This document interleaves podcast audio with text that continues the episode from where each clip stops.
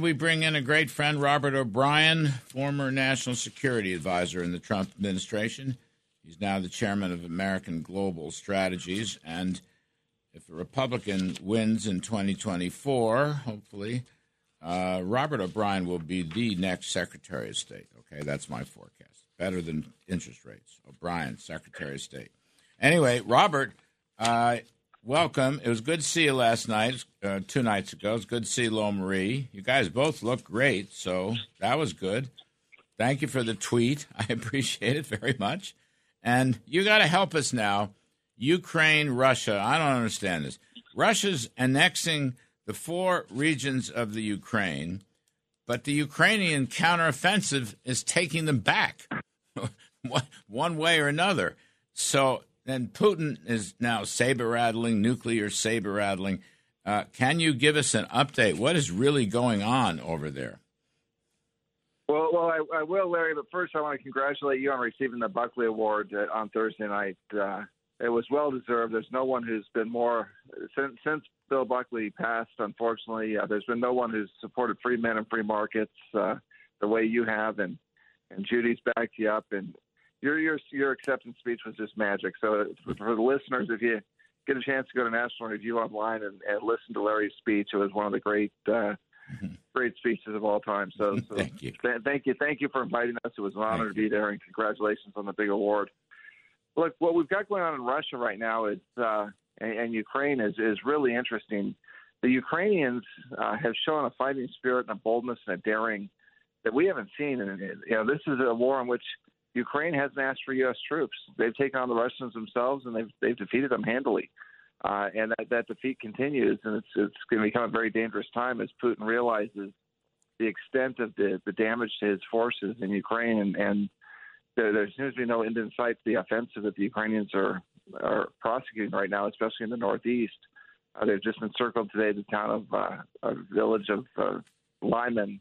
It's a little bit bigger than a village, it's about 20,000 people pre-war and, and they're they're moving on. So I think the Russians are going to continue to have a hard time. I think America and, and the West have done a great job, know, after having failed to deter Russia from invading Ukraine, which was a failure, uh, we've we've partially made up for that by supplying the Ukrainians with the weapons and platforms they need to, to defeat the Russians. And so this is uh, we're watching history in the making here. Robert, what I don't, I mean, how can uh, uh, how can Putin annex these areas, these provinces, where um, the Ukrainians are taking them back. That's the part I don't understand. And and the Red Army is is done so badly. Even the Navy is in retreat uh, down in the southern part. I mean, there's a chance that the Ukrainians could retake Crimea at some point. Uh, I don't understand Putin's game. What does he think he's doing? Who does he think he's kidding? Well, he's not kidding his own people. You've seen hundreds of thousands of young people fleeing Russia, going to places like Kazakhstan and Georgia and Moldova, uh, not traditional uh, tourist spots, hmm. uh, to avoid being conscripted and being sent into the meat grinder that's now become Ukraine uh, for the for the Russian army. So it's a he, he's not fooling anyone. Uh, the Ukrainians certainly have shown what they think of his annexation by their their conduct, and I think the entire world is is opposed to it. Even China and Russia, which have been friendly to uh, excuse me, China and, and, India, which have been friendly to Russia uh, in the past, uh, are not uh, adopting or, or, recognizing annexation. So I, I, think Putin's in a, in a difficult spot. I mean, the one thing we want to be careful about is that you know he doesn't use nuclear weapons, and so that, that's where our whole Ronald Reagan peace through strength comes into play. We've got to make sure he understands that that would be a red line. You know, he's given a lot of red lines so far. It's time for us to give a red line, that's a a Russian nuclear attack in Ukraine or anywhere else in the West would be, you know, a devastating response and uh, just to the Russian economy alone, much less uh, what our military response might be. Do you think? I mean, I, this nuclear saber rattling.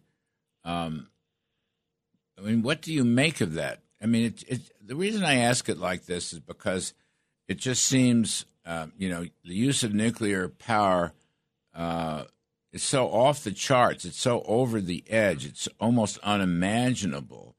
And so the question is, what does he mean by that? And and then what should our response be to this? And have we done enough in our response? Well, I think I think him rattling the nuclear saber shows a level of desperation that, that we haven't seen. I mean, he's he's the Russians have always talked about their nuclear arsenal because that's what makes them a great power. They they don't have a lot other than their nukes to uh, to put them in the great power club.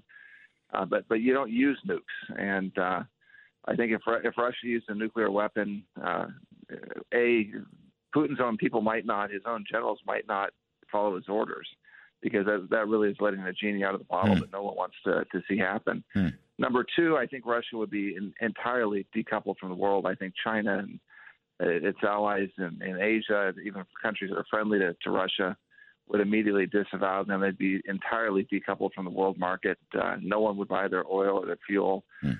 Uh, it, it, it, would really be the end of, of Russia. So uh, I, I think Putin's got to think long and hard about it, and, and I'm not sure his his own people would execute such an order. The other issue is what's it, what's he going to use the nukes on? I mean, is he going to just take out a, a, a major Ukrainian city to to demonstrate that he can kill that he's a mass murderer? I mean, there's no tactical advantage to using a nuclear weapon in this type of warfare. So, I think it's unlikely, but I think we also have to stand up to the bullying and let them know that that's that's that sort of talk is unacceptable and. uh and the, the entire world will, uh, will, will condemn him. He'll be he'll be known in history as a war criminal, you know, in, in the same breath as uh, as Hitler and Stalin. Mm.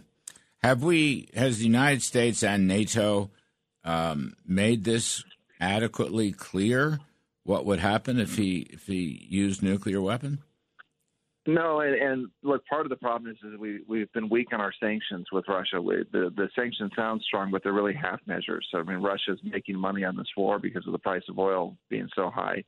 Putin's personally making money, and, and Russia's making money on the war, notwithstanding how bad it's going for them militarily. And so we, you know, you you, you called for this, Larry, uh, and it shows I was on with you uh, mm-hmm. seven or eight months ago when you said we have to. The, the way to stop the Russians is to, to fully sanction the Russian Federation Central Bank and to stop them from doing any, any oil and gas transactions and uh, and that that would probably if they knew that was coming that would probably deterred the invasion but we didn't do that because everyone's afraid of provoking Putin. Uh, I think we've gotten better on that front, but we need to we need to be stronger and, and show a like the Russians respect strength, and and that's what we need to show here. And we need to let them know that if there, there was an escalation, it would be the it would literally be the end of the economy in Russia, and and, and we've got other other things up our sleeve to respond as well. You mentioned China uh, before, also India, but um, it, it, reports suggest China is backing away from Putin and the Ukraine uh, invasion. Now, those two guys met. Uh, Xi and Putin met what last week. Uh, what do you make of that? What came out of that? Well, look, I think the Chinese have been very disappointed by what they've seen in Ukraine because China wants to do the same thing in Taiwan, and they've seen the world rally to Ukraine. Uh, they've watched Finland and Sweden join NATO. I think they're concerned that if they invaded Taiwan now, that you might have a, a similar response in the Indo-Pacific region, where the Quad, uh, our, our relationship that you were very involved in, Larry, on the economic front mm. between India, Japan, Australia, and the U.S. could go from an economic uh, and diplomatic club to a a military club, something like a, akin to a NATO in the Indo-Pacific. Uh, they've also seen the Russians. Uh, Xi's watched how uh, the, the lack of capacity of the Russian army, and uh, you know, up until now, the Russian army has been training the Chinese. They haven't. The Chinese haven't been involved in a war for many years since Vietnam in 1978, and I think they thought the Russians were the gold standard when it came to uh, military proficiency. And they're now seeing, wait a minute, maybe all the things we learned from the Russians aren't going to help us. Mm.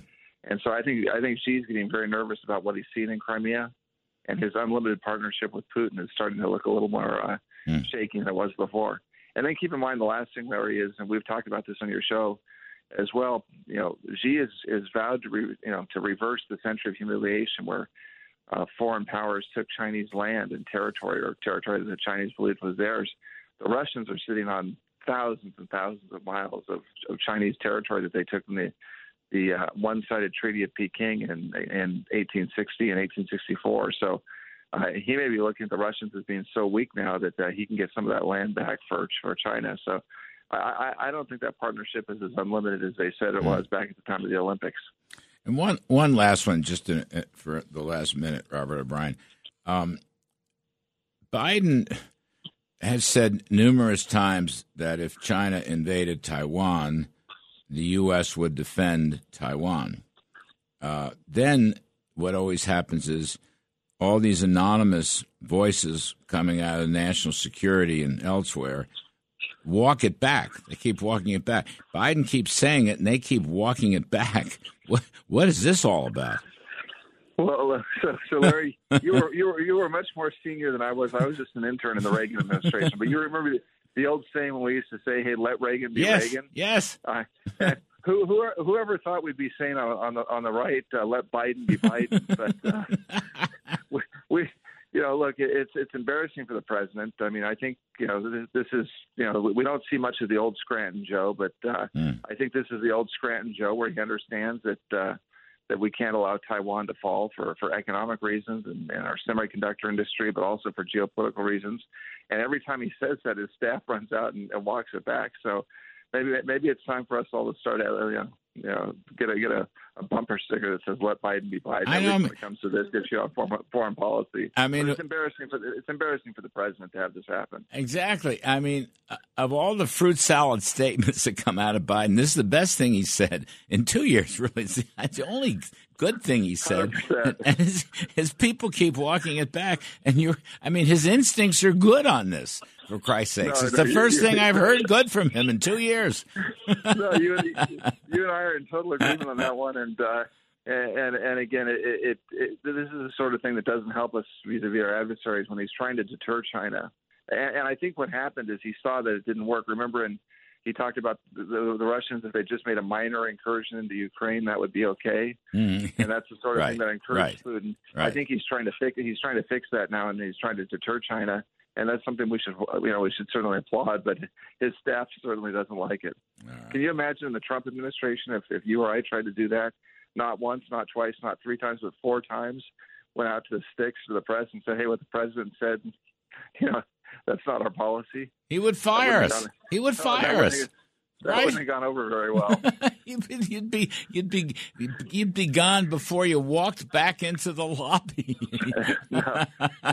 You'd be walking out on West Exec with your boxes in your hand. And, uh, All right, Robert O'Brien, you are the best of the best. Um, we got to get you back on the TV show too. Anyway, it was great seeing you this week. Looking forward to it. God bless you, Take Larry. Care. Thank you. God bless you.